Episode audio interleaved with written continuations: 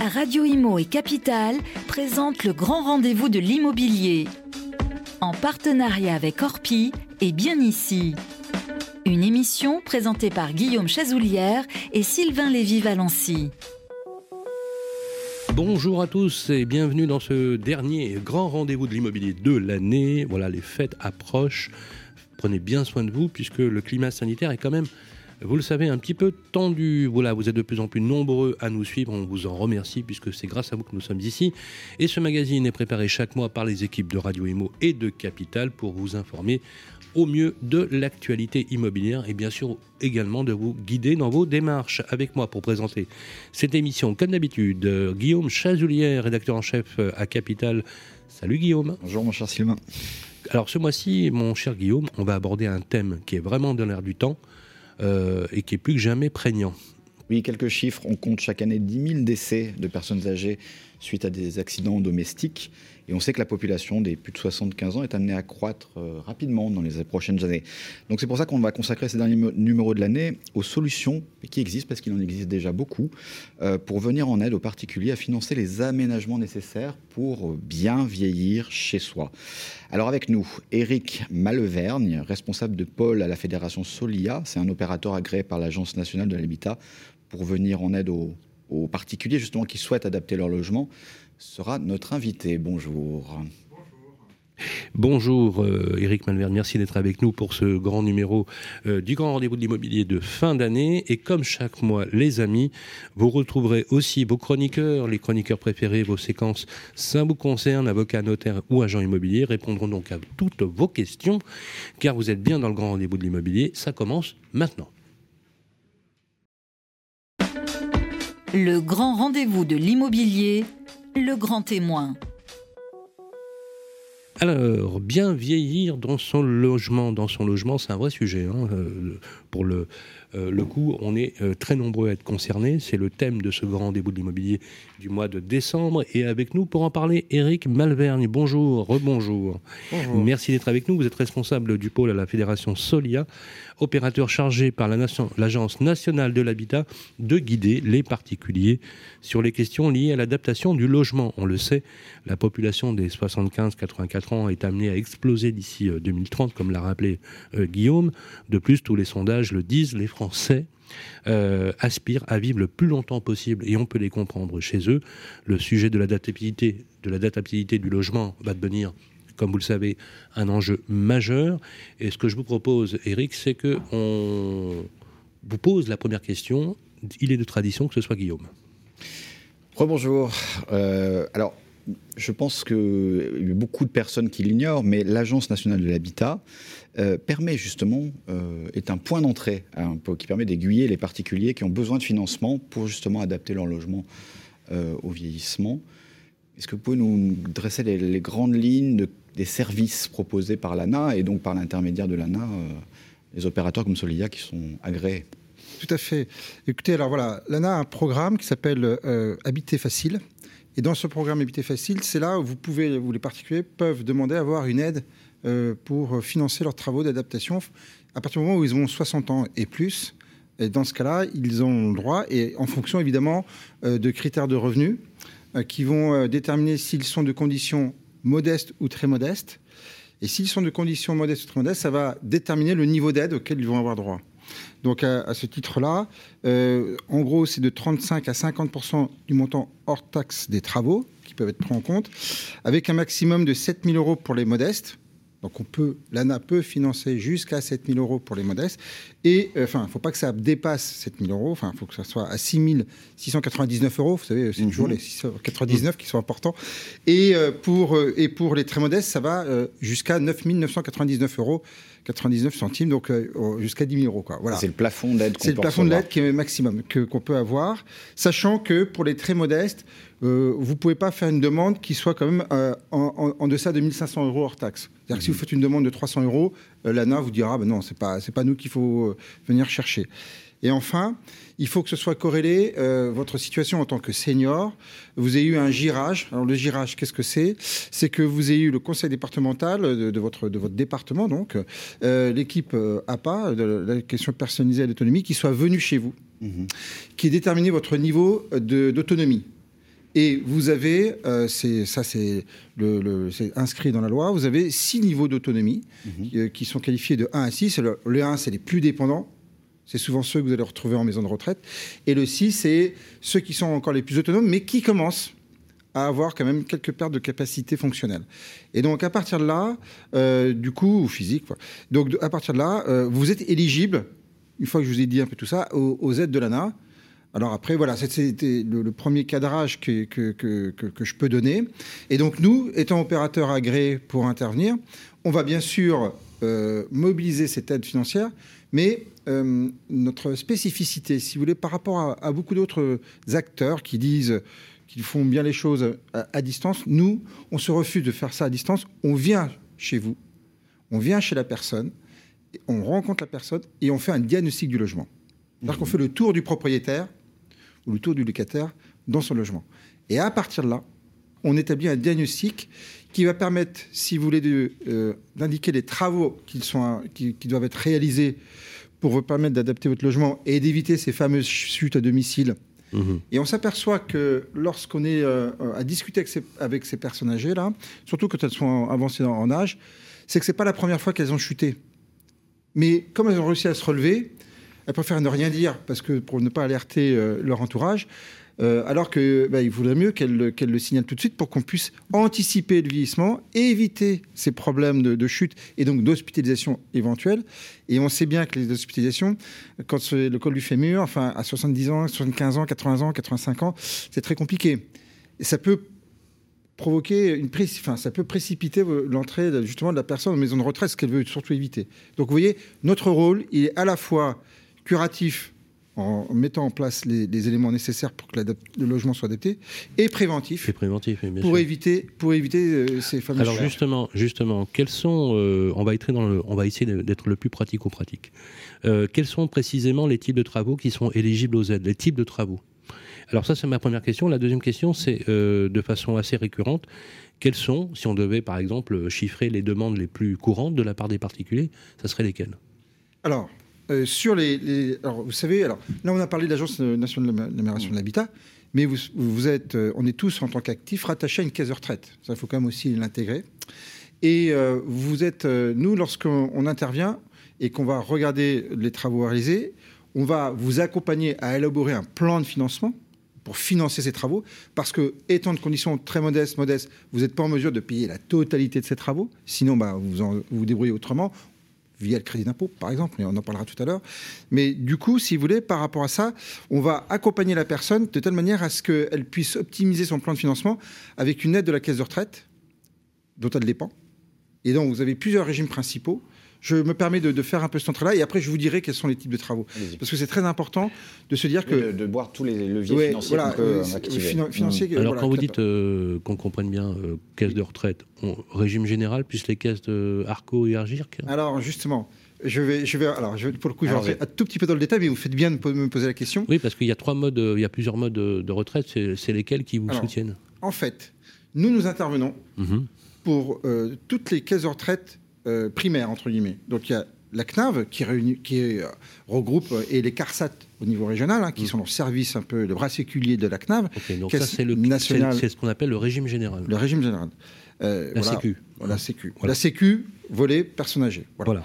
Et sur ce volet-là, vous avez effectivement après des équipes qui sont consignées au niveau des régions, qui sont les CARSAT, et qui vont traiter votre demande sur le plan administratif et financier en lien avec nos équipes qui, une fois qu'elles ont fait le, diagnostic, la visite du logement dont je vous ai parlé tout à l'heure, euh, vont du coup aussi regarder bah, euh, quels sont les, financements mobilisables, dont l'ANA, on en a parlé, là, je vous ai bien dit, et en même temps euh, les caisses de retraite dont elles dépendent. Alors, quels sont ces différents types de régimes? Alors, on a parlé de la CNAV et de la CARSAT, mais il y en a, bien d'autres. Et nous sommes, nous, l'intérêt de passer par nous, c'est que nous, on est mandaté par tous les régimes principaux des caisses de retraite. Vous êtes prêts? Allez, on y va. SNCF, RATP, CNRACL pour les agents euh, des collectivités territoriales à la retraite, CEITA, hmm. pour ceux qui travaillent dans l'industrie. Voilà. Ça existe encore, ça. écoutez, oui, oui. On, m'a encore demandé ça il y a de ça une semaine. Eric, est-ce qu'il y a encore des, aides financières euh, mobilisables via la CETA J'ai dit, écoute, euh, je vais regarder ça. on va fumer un peu ensemble. oui, oui, ça marche. Il y a ça encore. Ils sont discrets quand même. Hein. Et puis ensuite, on a euh, l'ENIM, L'ENIM, c'est pour les marins d'eau douce et de, et de mer. Mhm. Et ensuite, euh, vous avez la CPRCEN, qui est un régime pour euh, les notaires, enfin, tous ceux, pas les notaires, mais tous ceux qui, sont, qui travaillent pour les notaires. Donc, euh, et nous, on est, si vous voulez, l'intérêt de travailler avec, de passer par nous, c'est qu'on est référencé par tous ces régimes principaux, dont on va mobiliser les aides. et alors, l'Agir Carco, juste pour terminer, c'est décorrélé depuis le début des années 2000 de l'aide complémentaire notamment euh, de, la CNAF CARSAT. Alors on va avancer un petit peu je vais, et on va rebondir sur la question de Sylvain, mais juste donc, vous mobilisez les aides euh, de l'ANA, des caisses de retraite, et je crois même que vous ne l'avez pas dit, mais les, aides locales qui peuvent exister à droite à gauche, hein, collectivités et CCAS. Tout ça, ça fait un bon matelas financier. Les travaux, alors c'est quoi les travaux qu'on finance avec tout ça C'est quoi les demandes et, euh, Les demandes les plus récurrentes, et puis... Exemple... le coût de ces travaux, et le coût de ces travaux, et jusqu'à combien ça absorbe ces aides finalement de ces travaux il, y a, le coût de la salle de bain, je suis sûr, dans les premières demandes. Vous allez voir. type de travaux et leur coût. Vous allez voir, vous allez voir euh, ce, que. Allons-y. On va faire, rentrer un peu dans le détail. Donc, vous pouvez financer le perron d'entrée et euh, la reprise des marches. Donc là, on est sur des travaux d'accessibilité du logement. Ok. La pose d'une main courante. On reste toujours sur des travaux mmh. d'accessibilité. L'installation, l'installation d'un visiophone. Ah oui, d'accord, très bien. Non, pas mmh. Un système de détection de mouvement pour l'éclairage. Donc tout ça, on est sur l'accessibilité externe, lien euh, logement, enfin entrée du logement et, euh, mhm. euh, environnement immédiat du logement. La pose d'un sol non glissant. Vous avez la sécurisation de l'installation électrique. Vaut mieux. Hein. Parce que souvent, ce qu'on n'imagine pas, c'est que le logement, il est vieilli avec la personne. Donc ah il, faut refaire des reprises parfois d'installation électrique, c'est mieux c'est mieux. remplacement d'une baignoire par une douche à siphon de sol. Bien sûr. À l'italienne. Euh, changement de plomberie euh, pour mitigeurs, euh, si vous voulez avoir des mitigeurs qui soient thermostatiques, qui soient le plus simple possible. Installation d'un WC rehaussé et barre d'appui. Pose d'une barre, d'une baie pardon, vitrée sans seuil. Quand vous avez un accès au jardin, c'est là où il y, a, des petits dangers de tomber si vous avez. Ça glisse, voilà. Mhm. Pose de volet roulant automatisé. C'est très complet, quoi. Et pose d'un chemin lumineux. Tout ça, on retrouve, ça, on retrouve ça sur l'ANA Ah oui, on trouve ça sur, le site de l'ANA. Voilà, sur le site de l'ANA. et, chemin lumineux, ça, ça revient souvent, ça, comme demande. Oui, et chemin lumineux, ouais, chemin lumineux, c'est quand euh, vous êtes en difficulté pour vos déplacements de la nuit et que vous avez besoin ah de vous lever pour aller à votre toilette. Eh ben, on vous propose un chemin lumineux pour éviter de tomber. Absolument. Ça s'éclaire au fur et à mesure que j'avance. Voilà. Mmh, c'est très, c'est très demandé. C'est très demandé. Ça coûte combien tout ça Alors, avant d'entrer dans le prix des travaux, quelles sont les premières demandes qui viennent oui. En général, en masse En général. En de l'âge, peut-être aussi. Les, trois premières. Voilà, prenez les trois premières. Vous êtes, prêts? Oui. en général, c'est tout sauf ça. C'est-à-dire que la personne âgée, elle vient nous voir. Si on est dans la réalité des choses, oui, entrons dans la réalité des choses. Hmm. Elles vont nous dire voilà, j'ai un logement qui est un peu vieilli, je voudrais un peu rafraîchir, ah, j'ai mes papiers qui. Voilà, est-ce qu'on peut refaire une reprise de peinture C'est pas ciblé. Et ben, en fait, c'est ciblé, genre, euh, je voudrais euh, embellir mon logement parce que comme il a vieilli avec moi, euh, voilà, un coup de jeune, ça, ça ferait du bien. Et là, on lui dit, mais attendez, madame, c'est pas, pas pris en charge par ce type de financement. Parce que ça, on est sur des travaux euh, qui sont pas liés à votre état de santé. Bien sûr. Et donc, mais alors, vous comprenez, l'accompagnement et tout le travail qu'on fait vis-à-vis de ces personnes, en lien très souvent avec les enfants, qui sont parfois des alliés, euh, en leur disant, il faut évoluer dans votre demande. Alors, d'ailleurs, on va, on va aller voir votre. C'est pour ça qu'il faut faire la visite du logement. on va aller voir euh, la salle de bain. Alors, est-ce que vous êtes tombé ou pas? Ah, bah oui, ça fait trois fois, mais à chaque fois, j'ai réussi à me relever. Et c'est là on va commencer à travailler autrement. Il dit, mais est-ce que vous n'avez pas plutôt un projet où il faut adapter vos logements pour le, pour le sécuriser? Et alors à partir de là, et je vais, euh, oui, je vais répondre à votre question parce que là, ce que je vous explique, c'est la réalité de terrain. En fait, euh, maintenant, on est sur effectivement les, les, baignoires qui sont remplacés par, par, des, par des douches. Oui, c'est essentiel, ça. Voilà, avec, ça, c'est très souvent ce qui est le plus demandé. Après, ce qui est demandé souvent, c'est la sécurisation, parce que vous avez beaucoup de personnes qui, quand elles sont propriétaires de leur logement, ont tout le rez-de-chaussée euh, espace à vivre et les chambres à l'étage. Et ah, c'est l'escalier dangereux là. Donc c'est là où on va installer des rampes. C'est là éventuellement on va installer un, petit siège élévateur qui va pouvoir permettre à la personne de descendre et de, monter sans, sans, problème. Donc ça c'est aussi euh, le type de travaux qui nous est demandé. C'est les rampes pour descendre jusqu'au jusqu'au euh, comment dire jusqu'au garage intégré. Vous savez, enterré en semi-sous-sol, hein, le, Mhm. grand truc habituel. Donc c'est c'est un peu tout ce type de travaux qui nous est demandé en priorité. En priorité. Après, c'est vrai qu'il y a aussi cette question de l'éclairage euh, euh, nocturne lorsque vous vous déplacez. euh. Donc c'est un, c'est un peu tout Alors, ça. Pour finir sur cette partie, parce que c'est très clair, c'est- c'est très intéressant ce que vous dites, ça coûte combien tout ça? Parce qu'on a vu, c'est quoi le coût de. Vous avez un ou deux exemples d'installation, le coût et jusqu'à quelle hauteur? Euh, toutes ces aides de l'ANA prennent en charge le coût de ces Alors, travaux en Anna, fait Caisse de retraite et, et, et- aide ça peut locale. pas, ça Donc, peut pas, ça peut pas prendre tout en charge. On est. Non. Parce que tout à l'heure, vous donniez les plafonds, 9000 euros. euh, Voilà. voilà. Est-ce qu'on peut juste faire un petit résumé pour conclure là-dessus, voir qu'on se rende bien compte quoi? En gros, euh, bah, à, tra- à travers un cas.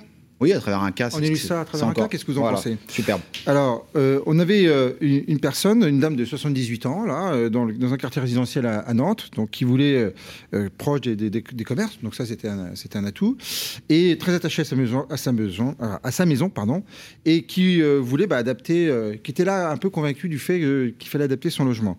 Donc elle souffre d'une arthrose et doit se faire opérer prochainement. Donc là, je prends un cas, vous voyez, euh, c'est la vie de tous les jours, voilà. Mhm. Et donc, pour la pose d'une prothèse au genou. Donc là, elle sentait bien que quand même, il fallait faire des, des aménagements de son logement. Qu'est-ce qu'on a fait? On a fait la visite. Sorti de cette visite-là, on a fait un projet. Ce projet, c'est pose d'une main courante pour sécuriser les marches d'accès à la maison Mhm. et création d'une douche à l'italienne à la place de la baignoire. Coût des travaux que nous estimons, nous. Vous voyez, donc on, on est, alors attention, c'est un estimatif. hein. Mhm. On ne se substitue pas au devis des On, entreprises. on est d'accord. C'est pas nous qui réalisons les travaux, c'est les entreprises. Donc, euh, c'est autour de 7600 euros. Mhm. Subvention, donc c'est là où après on fait une mission d'accompagnement pour, Pour, euh, monter le, travailler le- l'État. le- le plan de financement de la personne. Euh, euh, sur l'ANA, comme elle était de conditions très modestes, elle est donc jusqu'à 50%, hein, je vous disais hors taxe des travaux, donc euh, dans le calcul, ça lui faisait 3400 euros. D'accord. On a mobilisé la subvention de la CARSAT, Ouais. donc là c'est jusqu'à 37% sur le montant TTC, ça nous fait 2810 euros. Mhm. Vous faites au total des aides mobilisables 6210 euros, ce qui veut dire qu'on a 82% du coût des travaux qui est pris en charge par ces financeurs, que ce soit l'ANA, donc l'agence d'État, ou, euh, ou la CARSAT, donc euh, Caisse de retraite et sécurité sociale. Et le reste à charge, ben, il est de combien? Il est de 1390 euros. Et donc, on vérifie avec ces personnes qu'elle ait la capacité à pouvoir payer ce reste à charge. Et ça a été le cas. Et ça a été le cas. On met, alors, là encore, ça fait partie de notre éthique. Euh, on n'a jamais été euh, mis en cause pour avoir, après notre passage et notre conseil, mis en difficulté financière une personne qui a réalisé des travaux. Éric Malvergne, euh, l'idée aussi pour nos auditeurs, c'est important, c'est de savoir quels sont les plafonds de ressources qu'on appelle modestes et, très modestes, en sachant qu'on distingue l'Île-de-France de, de la province. hein. Tout à fait, vous avez tout à fait raison. Donc on prend le revenu fiscal de référence à 2 Et à partir de là, en Ile-de-France, pour une personne seule, euh, si elle est de revenu très modeste, c'est 21 593, 20 000 pardon, 593 euros. Euh, si elle est simplement modeste, c'est 25 068. Si c'est un couple, donc deux personnes, c'est 30 225 euros si elle est très modeste, s'ils sont très modestes, et euh, 36 792 s'ils sont des personnes modestes. Ça, c'est l'Île-de-France. Ça, c'est l'Île-de-France. Et pour la province En région, vous avez une personne seule, donc c'est 14 874 euh, 79 euros pour les très modestes, et pour une, une personne seule modeste, simplement 19 074 euros. Et pour un couple? Et pour un couple, donc si c'est très modeste, c'est 21 760 euros. Et si c'est hum, de conditions donc très modestes, et si c'est des personnes de conditions simplement modestes, 27 890 euros. Sachant que, et c'est la dernière chose que je voulais indiquer, euh, nous, lorsque on a des devis qui, ne sont, qui sont envoyés aux artisans, euh, aux personnes, lorsqu'on a des devis qui sont envoyés par les artisans aux personnes, on vérifie toujours le montant qui sont, qui sont proposés pour vérifier qu'ils sont en lien avec la réglementation euh, financière qui puisse être financée par les. et qu'il n'y ait pas du surcoût. Et voilà, qu'il n'y ait, pas de surfacturation. Voilà. Euh, parfois, on abuse un peu de la candeur et de la crédulité des gens. Vous avez bien raison de l'avoir rappelé. Merci, Eric Malvergne. Le temps passe et je voudrais qu'on écoute, euh, puisque chaque mois on va dans la rue et on fait un micro-trottoir, n'est-ce pas, Guillaume? Oui, nous sommes allés rencontrer quelques franciliens de tout âge. C'est ça qui- On leur a posé la question pensez-vous que votre logement actuellement hein, est suffisamment adapté pour euh, bien vieillir chez vous? Voilà, ça va être intéressant et je vais vous demander de réagir ensuite. Pensez-vous que votre logement est suffisamment adapté pour bien vieillir chez vous? Bah, personnellement, oui. Je suis dans un beau logement, je suis là, juste à côté, là, à la porte d'Agna. c'est assez spacieux pour plusieurs personnes. Maintenant après, bon, pour les autres, je sais pas, mais pour moi, je pense que je virer la note qu'à 80, 90 ans, ça devrait le faire. Pas vraiment, mais bon, c'est une maison. Moi, j'habite en province, à Dunkerque exactement, une petite maison. Euh, j'ai déménagé récemment, j'habitais un appartement euh, au troisième étage sans ascenseur, ce qui m'a fait déménager pour une maison assez petite, hein. ce qui ne me permet pas au rez-de-chaussée d'aménager une chambre par exemple avec euh, une salle de bain. C'est juste l'inconvénient.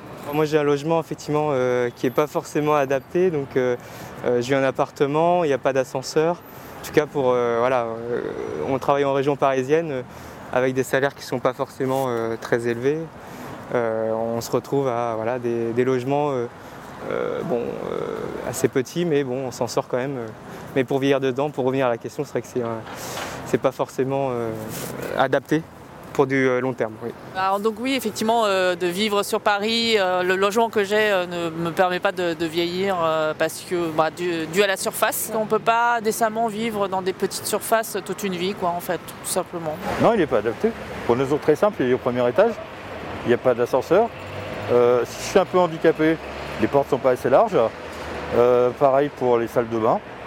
Euh, même difficulté dans la cuisine, difficulté d'accès, etc. Non, il faudrait partir, puis c'est trop grand. Donc il faudrait plus petit. Plus petit, plus, large, plus accessible. Parce que quand on est vieux, en fait, on est polyhandicapé. Voilà.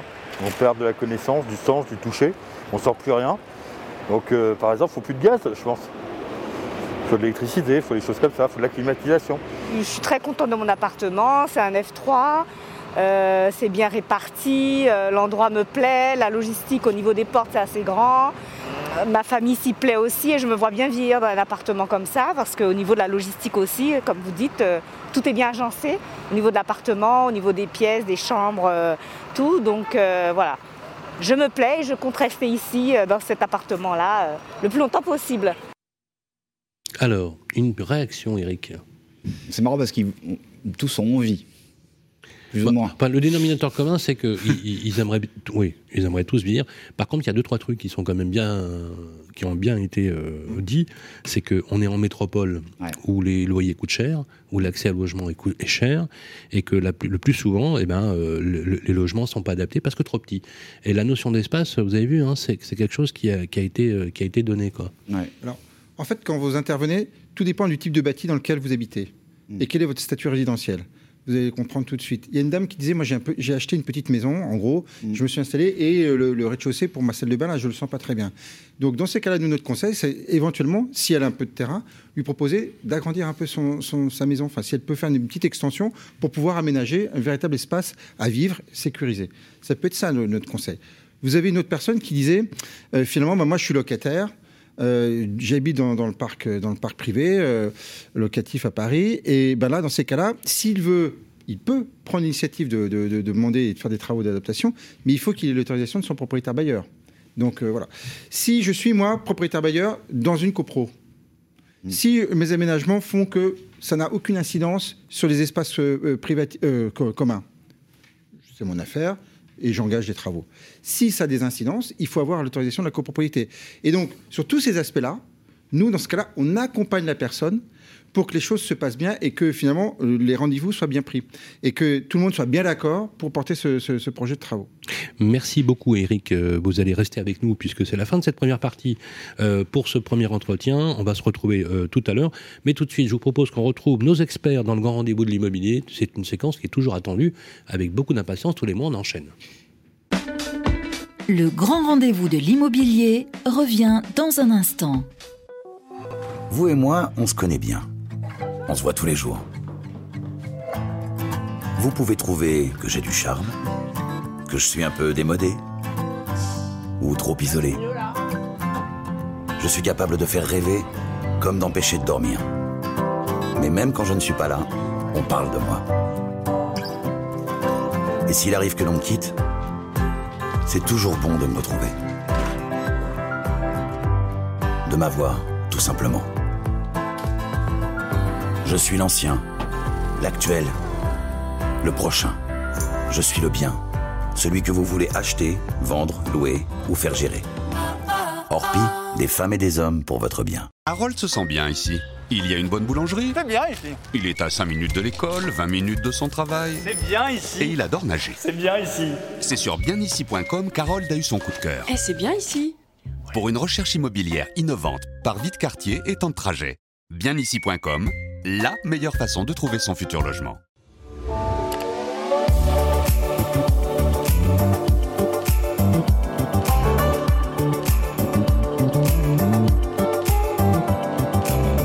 Can you feel the pain? See the mess and trouble in your brain. Anger you retain, pressure rocks you like a hurricane. Is it time for you to jump into the next train? Change of hand, make a stand. I can see your heart change. Wake up, no more nap, your turn is coming up. You feel lazy, but stop the fantasies and bubble dust. If you need to hear, go for it. I will teach you how to feel the things so close to you, connected all.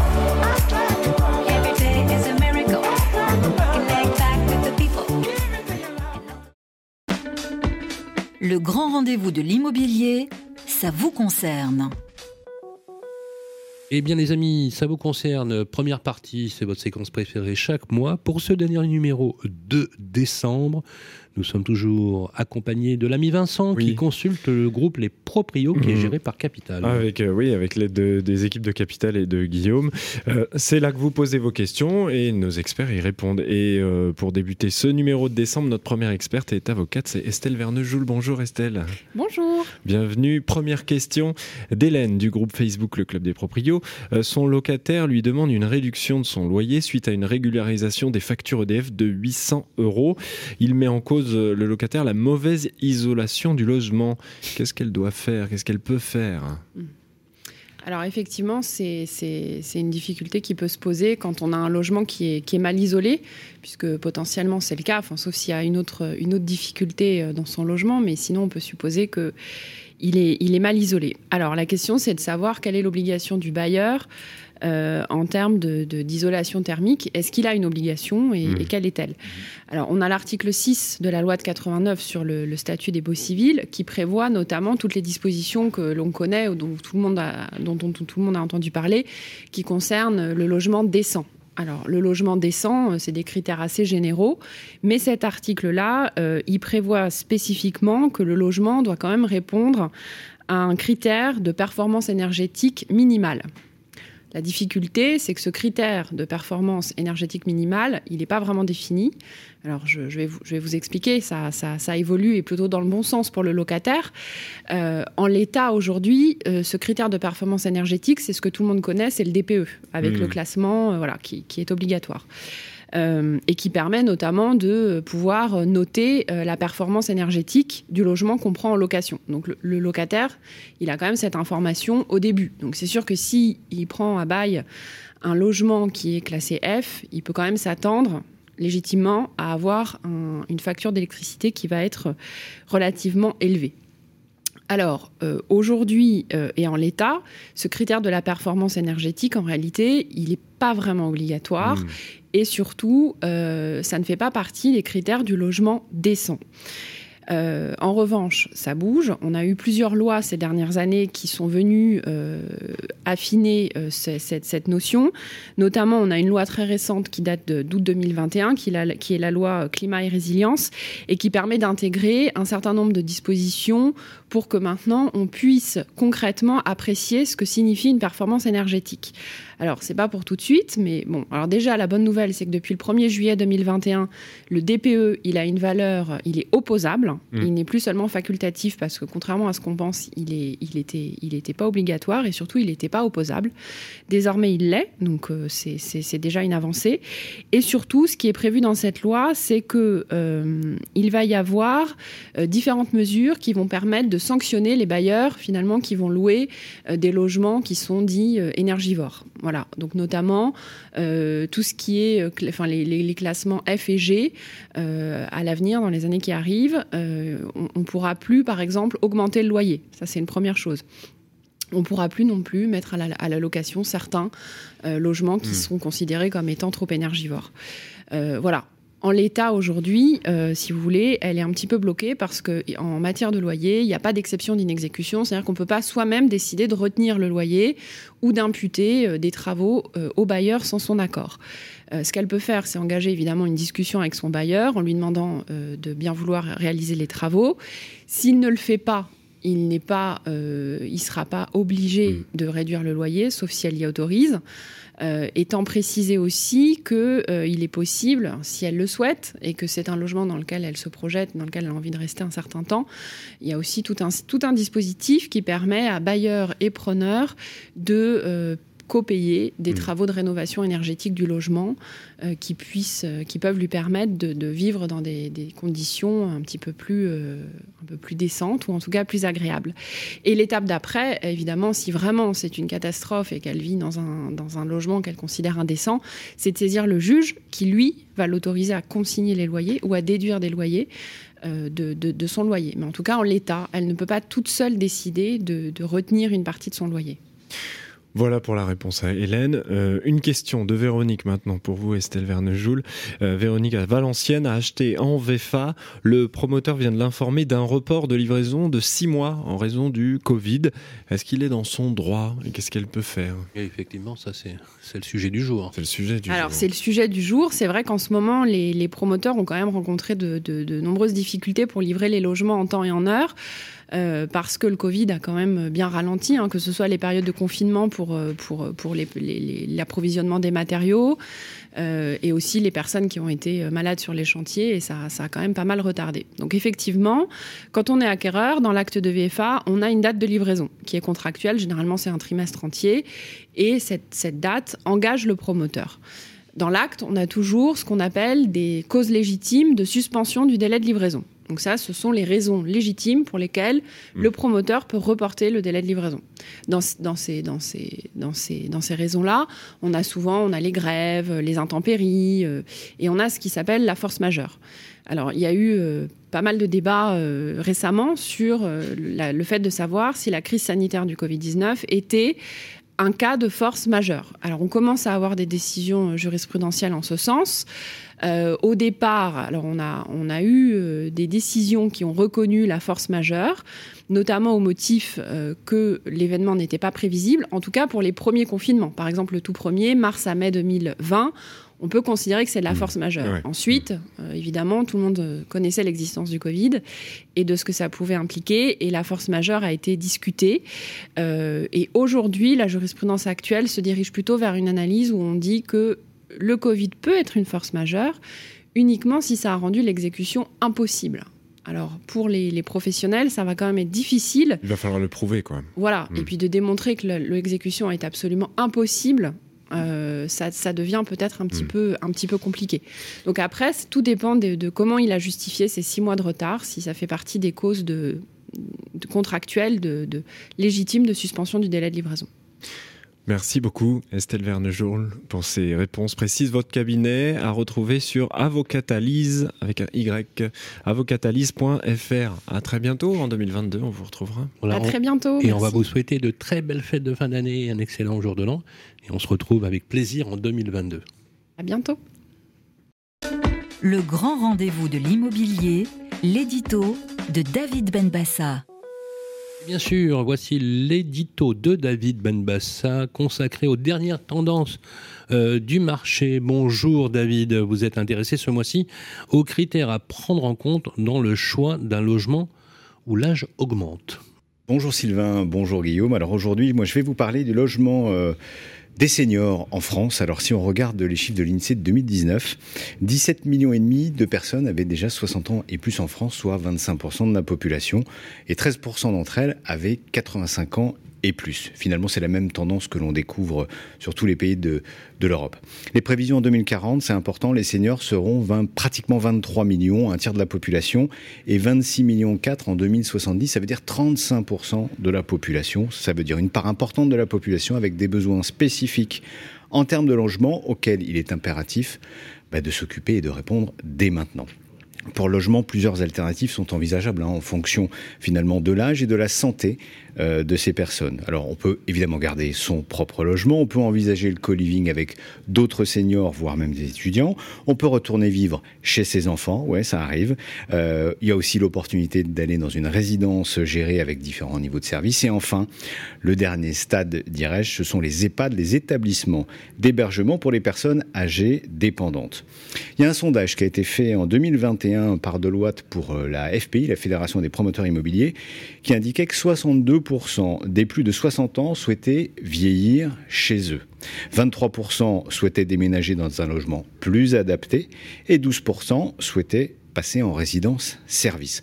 On voit bien l'avancée en âge apporte certains changements et les éléments finalement déclencheurs du changement de logement, c'est la perte d'autonomie, en premier lieu, le décès du conjoint et la maladie. Alors à noter une chose, hein, c'est que l'espérance de vie des femmes toujours plus longue, bah, finalement les amène le plus souvent à rester seules euh, et plus seules chez elles que, que, que les hommes au même âge. Quels sont les critères des seniors quand ils choisissent de rester chez eux? Alors, il n'y a vraiment aucun chiffre qui, le, qui corrobore, mais si on fait preuve d'un petit peu logique, de logique, on peut s'orienter effectivement sur des logements qui seraient avec des surfaces habitables réduites, ça c'est important, pour faciliter l'entretien et les déplacements d'une pièce à l'autre. On peut aussi imaginer que on va chercher des logements avec peu d'étages, voire pas d'étages, de plein pied, pour limiter les risques de chute, notamment dans les escaliers. En termes de localisation, certains seniors vont faire le choix de déménager quand ils sont en réalité finalement dans des villes pour se rapprocher soit de leurs enfants, mais aussi surtout des commerces et des hôpitaux. Mais quel que soit l'âge, l'emplacement reste le critère majeur pour le choix du logement et on regardera avec précision l'environnement du logement, notamment la topographie euh, des lieux. On va éviter les grandes côtes à monter euh, pour aller chercher le pain. On va aller chercher des villes avec des circulations automobiles modérées, des voies piétonnes plus faciles pour circuler et surtout des transports accessibles aux personnes à mobilité réduite. Et enfin, on va évidemment favoriser les communes qui proposent des activités de loisirs pour éviter l'isolement. Le bien vieillir chez soi est une chose, mais il ne faut pas l'assimiler à rester chez soi. On peut également retarder l'entrée en maison médicalisée, donc les fameux EHPAD, en adaptant les logements pour les seniors, ou plutôt encore une fois pour limiter la fatigue et les accidents. Alors plusieurs pistes, hein. évidemment, vous le savez, les installations de douche à la place des baignoires, les WC rehaussés, les montes escaliers, plus simplement des barres d'appui ou des sols, euh, des dispositifs anti-glisse sur les sols. Tous ces travaux, il faut se renseigner, peuvent être, euh, ils peuvent bénéficier d'aide de l'État, il faut euh, se renseigner. Et pour rassurer les proches, il est également possible d'avoir recours à des détecteurs de chute, vous savez, qui, ont des formes de bracelets ou de pendentifs. En décembre 2020, la DREES, je vais quand même vous dire ce que c'est, la Direction de la recherche, des études, de l'évaluation et des statistiques, alertait sur le manque de places en EHPAD euh, pour absorber la demande croissante des seniors ayant besoin d'assistance au quotidien. On dénombrait 611 000 places existantes actuellement. Il y en a des 611 000 places existantes dans les EHPAD. Euh, et il y aurait un besoin de 108 000 places supplémentaires d'ici 2030 et encore 211 000 places supplémentaires en 2050. Alors, c'est important, mais entre le logement euh, chez soi, résidentiel, et l'EHPAD, bah, finalement, des solutions qui existent, ce sont les résidences gérées. Les chiffres que l'on a aujourd'hui, ce sont 104 euh, 000 places disponibles dans ces établissements résidents gérés, et on prévoit l'ajout de 30 000 places supplémentaires d'ici à 2030. Finalement, ça pourrait suffire à combler les besoins, ou en tout cas diminuer le besoin de nombre de places en EHPAD. En conclusion, l'augmentation de l'espérance de vie des Français génère une demande supplémentaire et complémentaire en logement bah, qu'il est nécessaire d'anticiper. Alors si certains critères sont similaires, il faut optimiser et simplifier le quotidien dans le logement pour toutes ces personnes âgées. Le grand rendez-vous de l'immobilier, Focus, marché de l'IMO, par David Benbassa. Voilà, David Benmassa, d'être resté avec nous justement après votre édito, parce que chaque mois, dans ce focus, on porte notre attention sur un territoire particulier. Et vous interrogez d'ailleurs chaque mois un professionnel, n'est-ce pas, David? Absolument. Et cette fois-ci, aujourd'hui, je vous parlais des résidences seniors et du logement pour les seniors. Je vais tout de suite appeler Monsieur Patrice Drexler, qui doit être avec nous, qui est le directeur national de Sergic Résidence Senior. Bonjour, Patrice. Bonjour David, bonjour à toute l'équipe. Merci de vous être rendu disponible. Moi j'ai euh, deux questions et on va commencer bien sûr par la première sur ce sujet des résidences seniors. Quelles seront selon vous les principales caractéristiques des résidences seniors de demain? Ah, quelle belle question. Alors c'est justement notre leitmotiv euh, et il est de lutter contre la solitude parce que d'une part ça prolonge l'autonomie et ça prolonge l'espérance de vie. Et au travers de nos résidences seniors, c'est pas que vivre entre seniors, c'est aussi s'ouvrir vers l'extérieur, aussi bien que nos restaurants s'ouvrent vers des publics extérieurs, des associations de personnes âgées, des villes, des entreprises. Toutes nos animations sont réalisées par des intervenants extérieurs et y associent également des seniors extérieurs à la résidence pour, pour euh, effectivement avoir cette mixité. Et on a également un projet de micro-crèche dans le développement de nos résidences à venir pour mixer ces populations et donc faire de l'intergénérationnel. Ça, c'est vachement important. Et, justement, quels sont les nouveaux modèles que, que Sergic, du coup, envisage à l'avenir? Alors, nos modèles euh, futurs se basent sur ce que je viens de vous dire, sur cette mixité, sur cette perméabilité mais, et donc aujourd'hui, Sergic exploite deux résidences en activité. Nous sommes un, tout petit nouveau dans le monde du senior. Trois résidences en cours de livraison, du moins les travaux vont démarrer dans les Hauts-de-France, où d'ailleurs nous sommes associés avec la foncière de l'érable, qui est une émanation du Crédit Agricole, et nous exploitons conjointement ces résidences dans les Hauts-de-France sous la marque Les Nouvelles Sylphides. Et plus généralement, sur le territoire national, Sergic va se lancer euh, seul en exploitation des résidences seniors et au-delà de cette mixité que j'évoquais tout à l'heure par les animations, les services, etc., nous avons également à l'étude un projet de mixité avec un public social, c'est-à-dire d'ouvrir des résidences privées sociales avec une perméabilité entre les deux publics sur les espaces communs. Très bien. Eh bien écoutez, merci beaucoup pour ces détails. Et, c'est vrai que le, besoin, on en parlait juste avant, en, résidence est extrêmement important. Donc, euh, je pense que l'avenir est plutôt rose sur le, le, développement de ces nouveaux modèles. Merci, Monsieur Drexler. Voilà, à condition de les faire vivre. Merci. Merci à vous. Au revoir. Le grand rendez-vous de l'immobilier, ça vous concerne. Eh bien, bonjour à toutes et à tous. Euh, c'est parti pour cette deuxième séquence de Ça vous concerne, comme tous les mois d'ailleurs, séquence de décembre avec nos experts et toujours avec l'ami Vincent. Oui. On a un nouvel expert. On, a un nouvel expert. On a, un expert qui est déjà venu. Voilà, on a, tout à fait. On a un excellent expert. Un excellent notaire. D'ailleurs, c'est notre notaire euh, du mois de décembre. Et c'est Thierry Delsal qui est avec nous. Bonjour Thierry. Bonjour, bonjour. Bonjour, bienvenue, re-bienvenue, parce que oui, on vous connaît. Euh, excellent notaire à qui on pose cette première question, une question de Cyril du groupe Facebook Le Club des Proprios. Cyril s'apprête à conclure la vente de son logement chez le notaire. Il n'a pas encore obtenu les clés de son nouveau bien.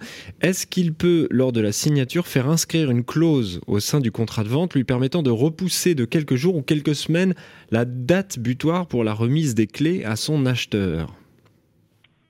Oui, c'est effectivement une, une, question très très courante. Hein. C'est à chaque fois euh, que c'est très difficile de faire vente et achat d'un seul coup euh, et que ça se passe super bien des deux côtés. Donc du coup, l'important c'est que le vendeur soit d'accord, évidemment, et c'est de le demander, peut-être d'anticiper, de le demander dès la promesse de vente. Quand vous sentez que euh, ça va, ça, vous pourrez pas avoir les, les clés le jour de votre vente, euh, les clés de l'achat, il est bien d'anticiper. Alors on le fait comment? Tout simplement en faisant ce qu'on appelle une réserve de droit d'usage. Euh, on le prévoit dans la promesse de vente ou dans la vente. Euh, une réserve de droit d'usage de 15 jours, 3 semaines, un mois. Et pour rassurer le vendeur, on met toujours une astreinte. C'est-à-dire que si vous, si vous demandez à avoir un mois de jouissance gratuite, euh, cette réserve de droit d'usage pendant un mois, eh bien au bout d'un mois, toujours, tous les jours de retard, il y aura une astreinte de. Euh, généralement, les tribunaux acceptent trois fois le loyer comme astreinte.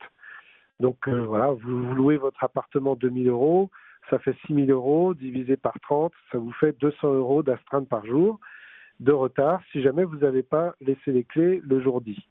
Et euh, ce qui se passe aussi, c'est qu'on fait généralement un séquestre euh, sur le prix de vente pour assurer le paiement de cette astreinte si jamais il y a un problème, qui est souvent de trois fois euh, trois mois trois mois d'astreinte qu'on séquestre et donc du coup vous vendez sans avoir la totalité prix, mais c'est séquestré chez le notaire et puis dès que vous donnez les clés, on vous rend sous séquestre. Mmh.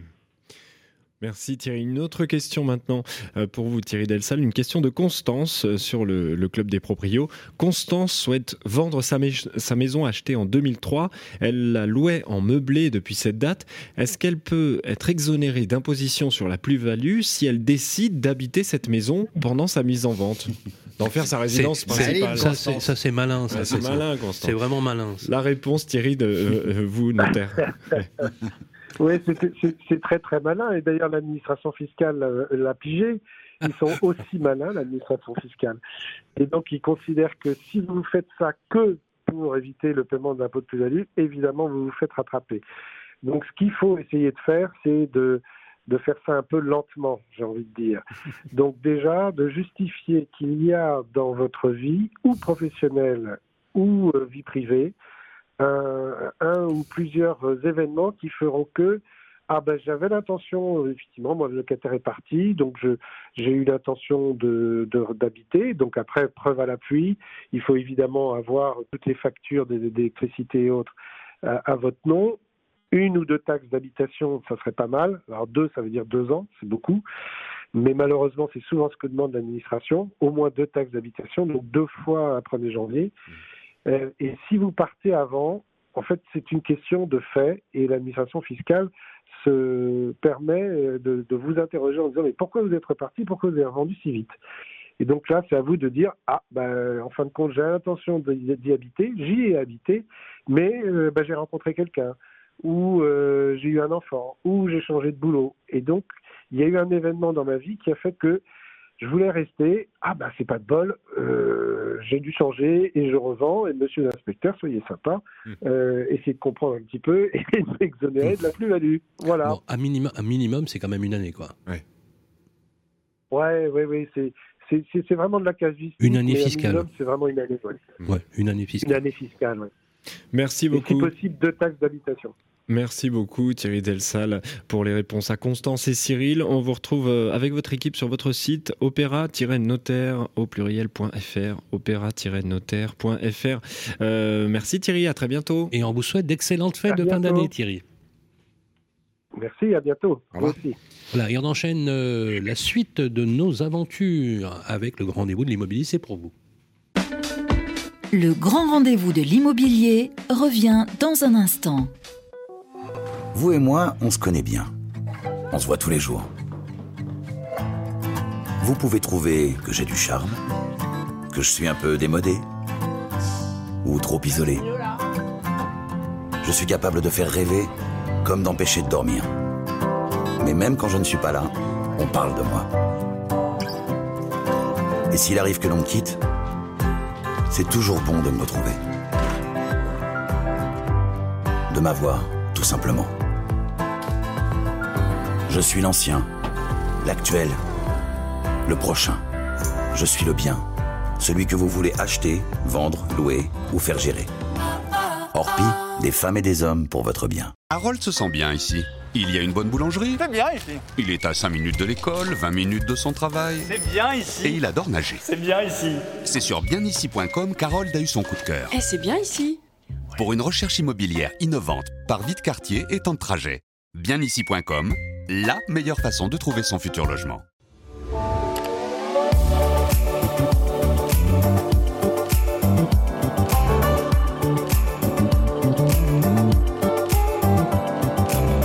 Can you feel the pain? See the mess and trouble in your brain. Anger you retain, pressure rocks you like a hurricane. Is it time for you to jump into the next train? Change of hand, make a stand. I can see your heart change. Wake up, no more nap, your turn is coming up. You feel lazy, but stop the fantasies and bubble dust. If you need to hear, go for it. I will teach you how to feel the things so close to you, connected all. Every day is a miracle. Connect back with the people.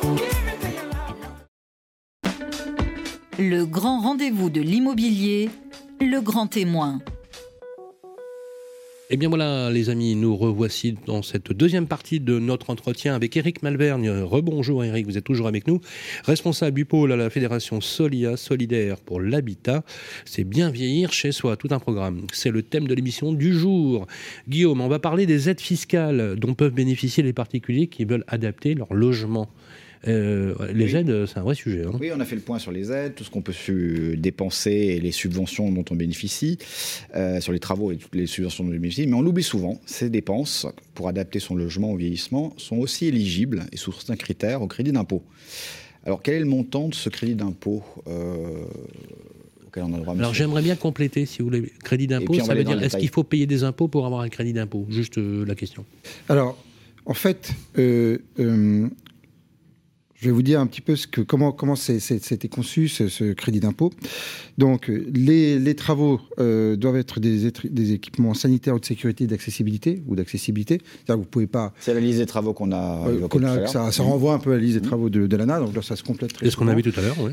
Et puis, et puis après, donc, c'est, euh, ce crédit vous permet de bénéficier de, de 25% du montant de vos travaux. D'accord. Euh, ce montant doit être inférieur, ceci dit, à 5 000 euros si vous êtes seul et à 10 000 euros si vous faites partie d'un couple avec une imposition commune. D'accord Ok, c'est clair. Ça, c'est le plafond de Le plafond de ce que vous pouvez euh, déduire. Maximum à 10 000 pour un couple. Voilà. Donc, euh, euh, du coup, il faut être propriétaire de son logement ou locataire. Vous pouvez être aussi locataire. Résidence principale. Ou occupant à titre gratuit de son logement. Donc, il faut que ce soit votre résidence principale. D'accord que le logement soit situé en France, on est bien d'accord. Euh, que ce soit affecté à l'habitation principale, c'est une évidence, mais enfin, c'est bien de le rappeler. Domicile fiscal. Et les travaux doivent être euh, réalisés par la même entreprise qui fournit les équipements. D'accord? Donc, euh, que ce soit lisible, clair par rapport à ça. Attendez, que je comprenne bien.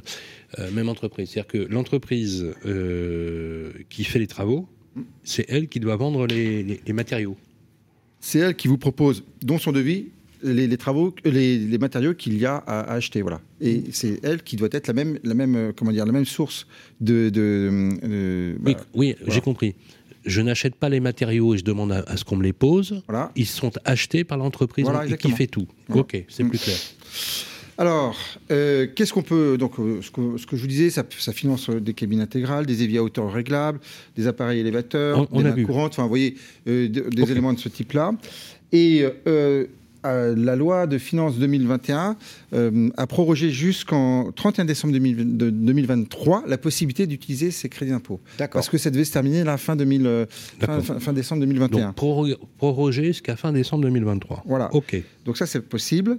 Euh, et donc, parce que oui, et puis, donc, si vous voulez, à partir de là, il y a quand même un petit, un petit, un petit complément, c'est que je vous ai parlé de 10 000 euros maximum pour donc, mhm. un couple marié ou paxé, hein, donc, soumis à une imposition commune, bien d'accord. Mais il peut être aussi majoré de 400 euros par personne à charge.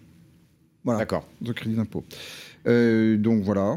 Bon, bah, je crois qu'on a, on a, on a, dit à peu près. Euh, on s'adresse à qui? Bon, C'est une petite ligne. Euh, ah bah, lorsque vous faites, lorsque vous remplissez. Alors, nous, on peut, quand vous êtes en lien avec nous et qu'on vous accompagne et qu'on a mis en place une mission de maîtrise d'ouvrage, mission d'assistance à maîtrise d'ouvrage, et que vous avez signé le contrat avec nous pour vous accompagner, dans ces cas-là, on vous, on vous conseille de, Vous nous expliquez si on y a droit, comment. voilà. D'accord. Ok, ok, ok. Bon, bah c'est parfait. Alors, ok, donc dans le détail, on est bon. Euh, effectivement, euh, bon, profil du propriétaire, euh, il, on est d'accord. Donc les listes des travaux éligibles au crédit d'impôt, on les a déjà alignés.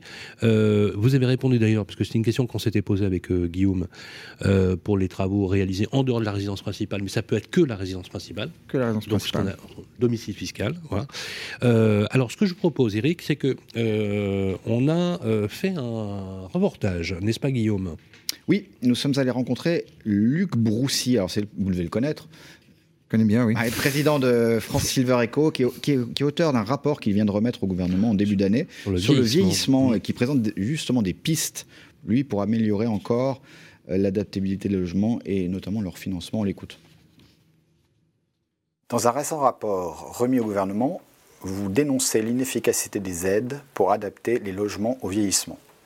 Quel constat tirez-vous?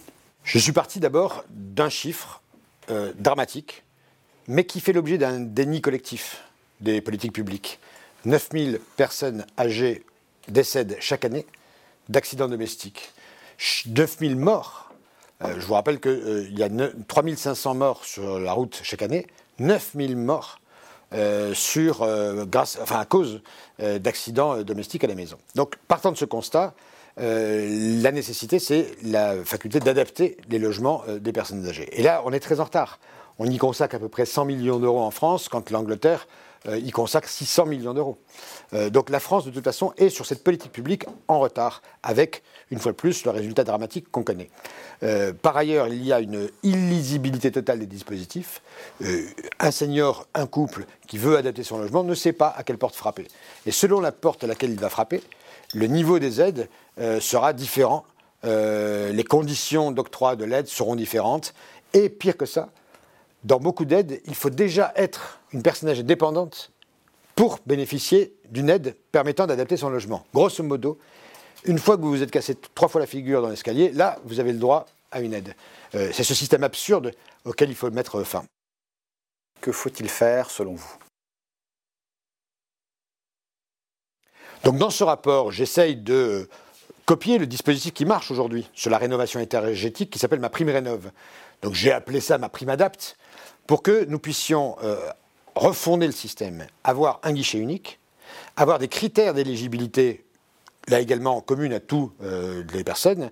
Évidemment, c'est normal, il y aura des conditions de ressources. Si vous êtes très riche, on ne vous, aidera pas comme si vous étiez euh, plus modeste. Mais en revanche, tout le monde, qu'on soit riche ou qu'on soit pauvre, a besoin d'être aiguillé. Euh, donc ce service public, cette prime adapte, aura vocation à être un guichet unique et à apporter une information euh, à, euh, à toutes les personnes âgées qui souhaitent adapter leur logement. Ça veut dire aussi être orienté vers les artisans qu'il faut, être orienté vers les ergothérapeutes, profession extrêmement importante qui permet de savoir aussi la nature des travaux qu'il faut entreprendre dans un, un logement pour qu'il soit hors de danger. L'aide Ma Prime Adapte a-t-elle une chance de voir le jour? Quand je remets ces propositions euh, fin mai, moi je ne sais pas si le gouvernement va les reprendre à son compte. Il se trouve que le 23 septembre dernier, Jean Castex, le Premier ministre, a nommément cité mon rapport, mais également cette proposition de Ma Prime Adapte et a demandé à la ministre du Logement, Emmanuel Vargon, de lui remettre des propositions d'ici le début de l'année. Donc nous saurons début 2022 si oui ou non le gouvernement euh, souhaite vraiment avoir une démarche très volontariste sur cette question-là. L'idée, d'après ce que j'en ai compris, puisqu'il y a eu quand même quelques réunions interministérielles sur le sujet, c'est que euh, euh, des expérimentations, parce que c'est très complexe hein, d'harmoniser toutes ces aides, que des expérimentations puissent avoir lieu en 2022 pour un système qui, lui, serait généralisé en 2023. Si on suit ce programme-là, on aura rattrapé des années et des années de retard et on aura permis, une fois de plus, à chaque personne, euh, au fond, euh, de l'aider dans l'objectif qui est celui de tous les Français, c'est-à-dire de vieillir chez soi. Mais ce chez soi doit être adapté, sinon, c'est le chez soi dont on parlait tout à l'heure, c'est-à-dire le chez soi qui crée euh, des chutes, qui crée à la fin des drames humains. C'est intéressant comme comme rapport. Hein. Alors effectivement, euh, le mot aussi rappelle la complexité euh, euh, des aides, mais enfin il dit trois choses quand même. Hein. et là, je vais vous demander de réagir.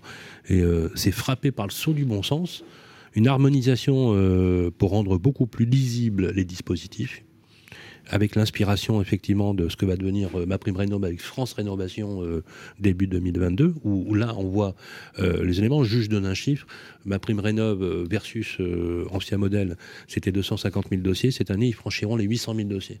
Donc on voit bien que ça a cartonné. troisième point, il, a souligné que la reprise, la remise du, du, rapport fin mai au Premier ministre avait peut-être donné des suites. que pensez-vous de ces propositions Éric Malvergne Nous, euh, tout ce qui peut faciliter euh, le montage financier et donc l'optimisation financière des, travaux des, personnes âgées, on, nous sommes pour. on a un questionnement quand même sur lequel il faut être vigilant, c'est qui peut accompagner ces personnes-là? On a pu voir pour certaines aides qui avaient été mises en place, notamment je pense pour Action Logement, vous savez, service, qui en, 2020-2021 avait mis en place une aide de 5 000 euros pour euh, les, seniors, euh, qu'au au bout du compte, ils avaient mandaté des entreprises du BTP pour le faire. Et donc nous, nous estimons là-dessus qu'il faut qu'il y ait toujours une différence entre celui qui conseille et celui qui met en œuvre. Pourquoi? Parce que dans ces cas-là, nous, on a, si vous voulez, on a un constat objectif euh, du, du, diagnostic et des travaux qu'il y, a à faire, puisqu'on n'est pas rémunéré en fonction du montant des travaux, on est rémunéré en fonction de la mission qu'il y a à faire auprès de la personne, ce qui est complètement différent. Mais j'imagine que vous serez associé dans ce projet de ma Adapt. Ben, oui, oui, bien sûr. Bah, c'est juste une amélioration de, ce que vous faites aujourd'hui déjà, mais ce qu'on propose, c'est d'aller un petit peu plus loin. Ah nous, notamment dans la prévention, je crois. Nous, là-dessus, on est, on est tout à fait pour, dès lors que soit bien séparé qui accompagne les personnes pour mobiliser ces aides-là. Mhm. Et après, qui réalise les travaux. Mhm. Si on a bien cette euh, séparation entre qui fait quoi, euh, on est, nous, pour la simplification. Euh, ça vous paraît une bonne chose, ma prime adapte En tout cas, ça sonne bien comme ça. Mais... Oui, non, ça, paraît une bonne chose si, si, on, encadre bien, le, sur le plan réglementaire, l'accompagnement des personnes. Parce que, si vous voulez, dans le précédent dispositif dont je, vous parlais, comme par hasard, toutes les, toutes les, les- les- toutes les douches à siphon de sol, dès que ça passait par une entreprise du BTP, c'était comme par hasard à, 4, à 4 999 euros. Il n'y avait jamais en dessous. Quoi. Donc, euh, Ouais, euh, vous voyez ce que je veux dire. Donc, si vous voulez, là-dessus, il faut éviter les effets d'aubaine. Merci beaucoup euh, pour tous ces renseignements et ces enseignements. D'ailleurs, euh, Éric Malverne, je rappelle que vous êtes responsable du pôle fédération euh, Solia Solidaire pour l'habitat. Si on veut aller un peu plus loin et en savoir plus, bah, il suffit d'aller sur le site internet sur solia.fr. D'ailleurs, euh, l'adresse du site internet figurera sur euh, l'émission. Merci. Et euh, Merci on va enchaîner tout de suite, bien évidemment, avec la suite de notre grand rendez-vous de l'immobilier spécial fête de fin d'année. Le grand rendez-vous de l'immobilier, le point juridique de l'ANIL, l'Agence nationale pour l'information sur le logement.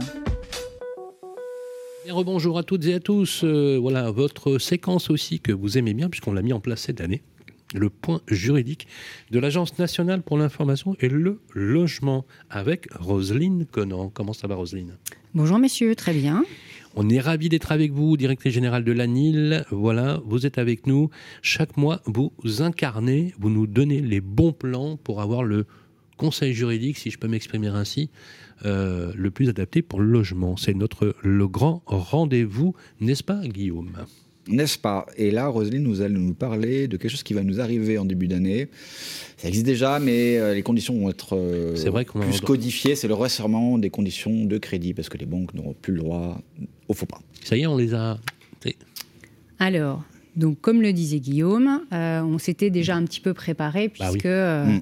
euh, on- ce haut comité euh, pour la stabilité financière avait déjà émis un avis au 1er janvier 2021 Ah oui, ça fait euh, déjà un qui donnait euh, des, des éléments déjà euh, pour que les établissements financiers puissent préparer leurs pratiques euh, concernant euh, leurs modalités de distribution des crédits immobiliers. Euh, puisque euh, finalement, euh, ce haut comité, est-ce que, est que tout le monde sait ce qu'il est, ce qu'il fait Peut-être peut le redéfinir, puisque c'est une instance, effectivement, euh, euh, qui est donc euh, prévue dans le Code monétaire et financier. Alors, je ne connais pas la définition par cœur, donc je, je vais utiliser mon anti-sèche. hein. C'est l'autorité macro-prudentielle. Ah oui. Ça dépend vraiment des services de au-dessus- Bercy, en fait. Voilà, ils sont vraiment au-dessus euh, du sujet français, bien sûr, chargés d'exercer la surveillance du système financier dans son ensemble, dans le but d'en préserver la stabilité et la capacité à assurer une contribution soutenable à la croissance économique.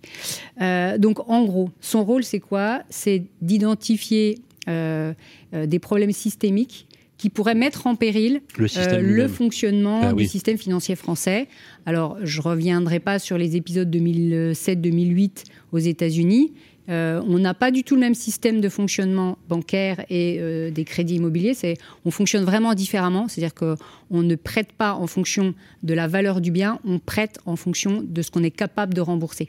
Et ça, c'est totalement différent. Et c'est vrai que le haut comité, il est là aussi justement pour que les pratiques des établissements financiers euh, permettent de sécuriser encore davantage euh, ces, ces accédants, puisque ça veut dire quoi? Ça veut dire qu'au 1er janvier 2022, l'avis émis en janvier 2021 va devenir la norme. C'est-à-dire que tous les établissements financiers devront respecter cette norme. Alors qu'est-ce que qu'est-ce qu'elle prévoit cette norme?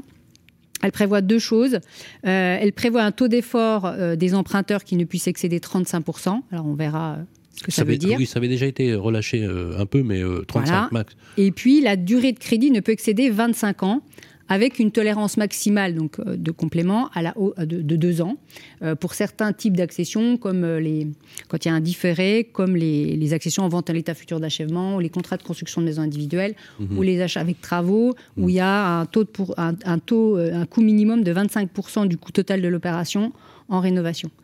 Alors ça veut dire quoi? Ça veut, Est-ce que ça veut dire qu'on ne peut plus emprunter sur une durée supérieure à 25 ans?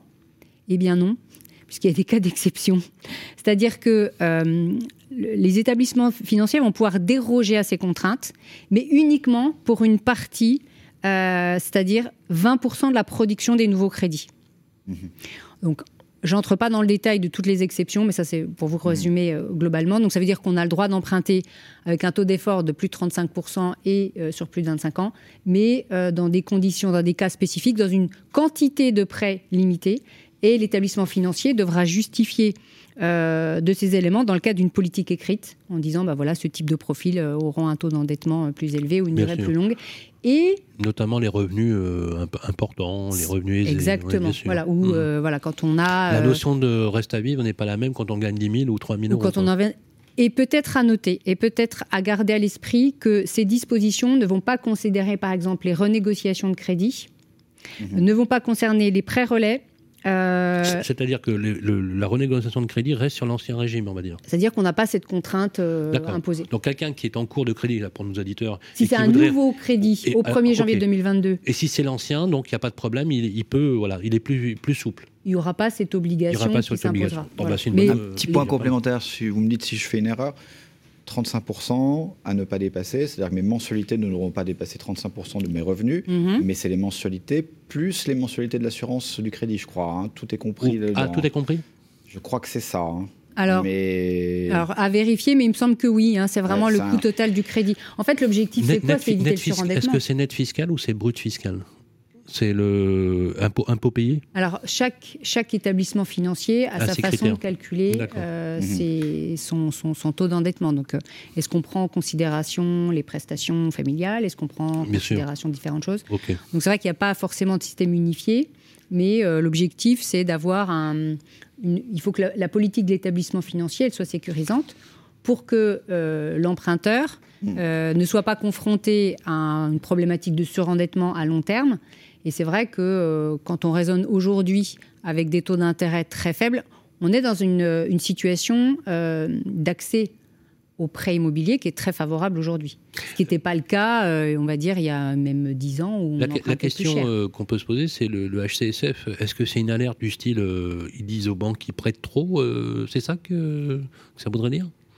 Est-ce que ça voudrait dire finalement qu'on pense que le système français bancaire est très- trop, trop exposé? Pas vraiment. Non, euh, alors vraisemblablement, enfin c'est ce que je l'ai- j'ai expliqué un petit peu en introduction. On a un système bancaire français qui est, euh, je dirais, prudentiel par nature et euh, sur le crédit immobilier, en particulier.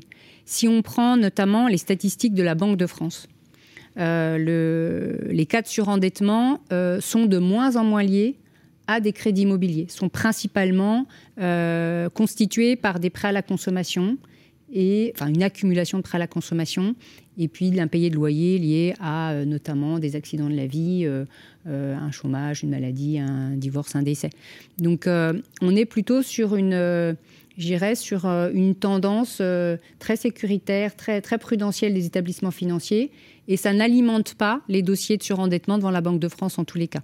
Voilà. D'accord.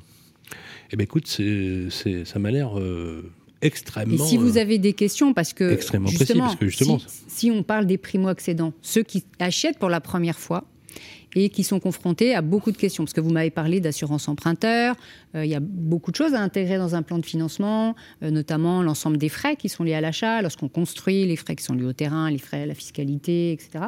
Surtout, n'hésitez pas, hein, quand vous avez des questions, euh, allez à la rencontre des, conseillers, des ADIL, hein, qui, qui sont là pour... euh, pour notamment euh, faire des simulations financières, nous avons un outil de calcul qui permet de partir soit du montant de votre apport, de vos ressources, qui permet de constituer une enveloppe financière en combinant tous les prêts. Donc les prêts nationaux, hein, comme vous le savez, le, le euh, projet de loi de finances proroge le prêt à taux zéro encore pour, euh, pour quelques années euh, dans les mêmes conditions. Donc, euh, permettre de cumuler l'ensemble de ces financements, que ce soit des, les aides des collectivités locales aussi qui existent hein, sur, sur l'accession à la propriété, euh, action logement, enfin voilà, en fonction de votre, votre profil. Donc, ça vous permet de partir donc, de ces éléments-là pour constituer une enveloppe. Donc, vous saurez que vous pouvez acheter un bien à hauteur de temps, mais en intégrant donc des droits d'enregistrement, ce qu'on appelle frais de notaire. Ou alors, vous avez déjà un bien en vue, il vous intéresse, vous dites ah est-ce que je peux le financer? Donc, on peut aussi partir du prix d'achat du bien en, en ajoutant justement l'ensemble des frais et puis en cumulant voilà votre rapport, les différents prêts que vous pouvez euh, mobiliser et voir si le prêt, si le bien est finançable et quel sera votre taux d'endettement. Merci beaucoup, Roselyne. Roselyne Conan, je rappelle que vous êtes directrice générale de l'ANIL pour notre séquence, effectivement, les bons conseils pour le logement. Euh, effectivement, resserrement des trous de crédit à observer avec beaucoup de vigilance. On vous retrouve euh, l'année prochaine, en janvier. Euh, Roselyne, on va vous souhaiter une très très belle euh, fin d'année, fête de Noël et un très bon jour de l'an. Merci, messieurs. Au revoir. Et on enchaîne. Bon, ben on réfléchira. Nickel. Le grand rendez-vous de l'immobilier, ça vous concerne. Bien, rebonjour les amis. La séquence, ça vous concerne. Troisième partie, séquence que vous attendez tous les mois, bien évidemment. Ça fait déjà plus de 4 ans maintenant. hein. On Mm. peut dire qu'on est bien installé dans le, dans le paysage. Et bien évidemment, on va euh, toujours se tourner vers nos experts avec Ouais. l'ami Vincent. Et une nouvelle euh, experte euh, dans le grand rendez-vous, Sylvain Guillaume, c'est Éléonore Crevon. Bonjour. Bonjour. Bienvenue. Merci. Euh, vous êtes à la tête de 10 agences La Forêt Immobilier à Paris, dans le Tout à 10e, 11e, 12e et 18e. C'est le numéro complémentaire. On a des questions pour vous et euh, vous avez les réponses. Voici la première question. Oui, non, mais, je- je- non, non, mais je- franchement, c'est de la Oui. non, mais je vous le dis, c'est de la dictature. Euh, voilà. pourquoi Voilà. Non, non, parce que voilà, euh, voilà, parce que je suis fumeur, tout le monde le sait. euh, voilà. Ah, là, pour la première question. Non, mais Ah, voilà. Non, mais, non, mais je comprends, hein, je comprends, euh, voilà, je comprends quand, quand vous avez posé Isabelle, cette question. du, au- du groupe Facebook, le Club des Proprios, nous a posé une question. Isabelle est propriétaire bailleur. Elle a un problème avec son locataire qui a imprégné l'appartement de l'odeur du tabac. Peut-elle utiliser euh, cet argument pour retenir le dépôt de garantie lors du prochain état des lieux de sortie? Non, malheureusement pour elle, elle ne peut rien faire et elle ne peut même pas lui faire remarquer parce que c'est jugé comme discriminatoire. Bien fait. voilà. On rappelle que fumer, c'est très mauvais sur, euh, pour la santé. Pour, que- pour quelle raison elle pourrait retenir le dépôt de garantie s'il y a des- des odeurs, des salissures Non, non, Rien du tout? Rien du tout. Hmm. En fait, la seule chose sur la peinture, ça va être un état d'usage Hmm. qui doit être constaté euh, normalement au bout de 7 ans. Hmm. Donc euh, aujourd'hui, les locataires sont extrêmement protégés. Donc, le dépôt de garantie, en fait, il faut quoi comme argument pour le retenir? On- Mais en fait, vous avez une générale grille, donc vous Ouais. allez avoir euh, pour les joints, euh, si vous avez fait des trous dans le mur, euh, mais euh, honnêtement, pour des odeurs, pour des animaux. Faire des trous dans le mur avec la cigarette. Avec la Non, non, cigarette. ouais, mais ça va être compliqué quand même. Remarque, et- et J'ai eu, un- j'ai eu un cas où une personne jouait au- à la pétanque sur un, un parquet en point de Hongrie, quand même. Donc, du coup, il, il était concerné. Voilà. Ouais, mais si le bien est allumé, abîmé, oui, on peut faire Ouais. quelque Ouais, chose. mais là, sur une un- odeur en plus. euh, Ouais, c'est un peu. C'est- et franchement, c'est un peu exagéré quand même. hein. bah, après, ce qui serait agréable de la part du locataire, c'est quand même qu'il aère son logement. Parce que ça veut dire qu'il n'a pas beaucoup aéré, je pense. Il faut vraiment qu'il y ait une dégradation, quoi. Ouais. Qui fume à Manifeste. Bah Ouais. oui, quand Vincent. même. Bah quand même. C'est une question de santé publique. On enchaîne. On- on enchaîne avec Evelyne. Une question euh, pour vous, Éléonore, d'Evelyne, toujours du groupe Facebook, le Club des Proprios. Evelyne envisage d'acheter un appartement dans un immeuble au fioul, euh, sauf que notre auditrice, notre auditrice pardon, a entendu dire que l'État prévoit d'interdire ce type de chauffage à compter de 2022. La question, peut-elle profiter de, de ça pour négocier le prix de l'appartement qu'elle convoite? Alors en fait, bah déjà, je pense que tout dépend du prix du bien, s'il a été euh, surévalué ou pas. Mais surtout, il faut savoir que c'est les, nouveaux, les, les nouvelles installations au fioul qui Mm. vont être interdites à partir de 2022. Celles existantes euh, ne seront pas interdites. Euh, toutefois, si jamais elles ont besoin d'être réparées, euh, elles pourront l'être, mais Mm. si la réparation n'est pas possible, elles devront être changées avec interdiction euh, d'un chauffage à base de fioul. Mm. En fait, l'idée, c'est qu'à horizon 2028, il n'y ait plus de chauffage au fioul, avec des exceptions, parce qu'il faut quand même savoir qu'il y a des zones en France où euh, les, hum, la distribution en électricité n'est pas suffisamment forte pour des pompes à chaleur, ou euh, sinon il n'y a pas de gaz. Mm. Donc il y aura néanmoins des, euh, Des exceptions. apartés. Des exceptions. Et Ouais, donc, bah oui, c'est logique. Dans certains territoires, Ouais. c'est le seul moyen de, De se chauffer. C'est le seul moyen de se chauffer. Hein, quand il n'y a pas de raccordement, Ouais, euh, parce que le gaz, euh, c'est c'est fini. Hein. Bah, c'est pas, euh, enfin, c'est fini, pas. c'est pas fini pour le moment. Ce sera dans un deuxième, euh, dans Ouais, un deuxième temps. Et en plus, c'est intéressant ce que vous avez dit 2028 et ça coïncide aussi avec les, le calendrier fixé par la, la Ouais. loi climat et résilience Ouais, exactement. sur les lettres qui ont une forte consommation énergétique. Ouais.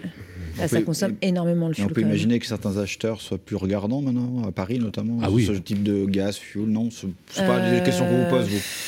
Si, bah, ils regardent surtout, je pense, en termes de charges de copropriété. Ouais. C'est ça surtout Ouais, qui ouais, les alerte. Après, ce qui va les alerter, c'est s'ils en ont euh, parlé en assemblée générale des copropriétaires. Ouais. Parce que c'est vrai que parfois, on voit donc euh, l'évocation du changement euh, de la pompe à chaleur. Donc forcément, ça représente un gros budget. euh, Mhm. Ça monte dans les 100, 150 000 euros. Donc ouais, quand c'est évoqué en AG, Mhm. forcément, forcément ils en parlent. Surtout si c'est un propriétaire qui veut acheter pour investir éventuellement. Bah, du coup, il n'a pas le choix. Hein. S'il veut louer, il faut qu'il soit au taquet. Hein. Ouais. Bah, après, c'est un gros budget à l'instant T, mais après, c'est vrai qu'en termes de, de frais, il y a une vraie diminution euh, du coût trimestriel euh, lorsqu'on est sur du collectif. Donc c'est un gros investissement de base, mais derrière, euh, ça vaut la peine. les futurs propriétaires ouais, s'y retrouvent. Hmm. Merci beaucoup, Éléonore. Merci à vous. Euh, 10 agences La Forêt, on l'a dit, dans, à Paris, dans le 10, 11, 12 et 18e arrondissement.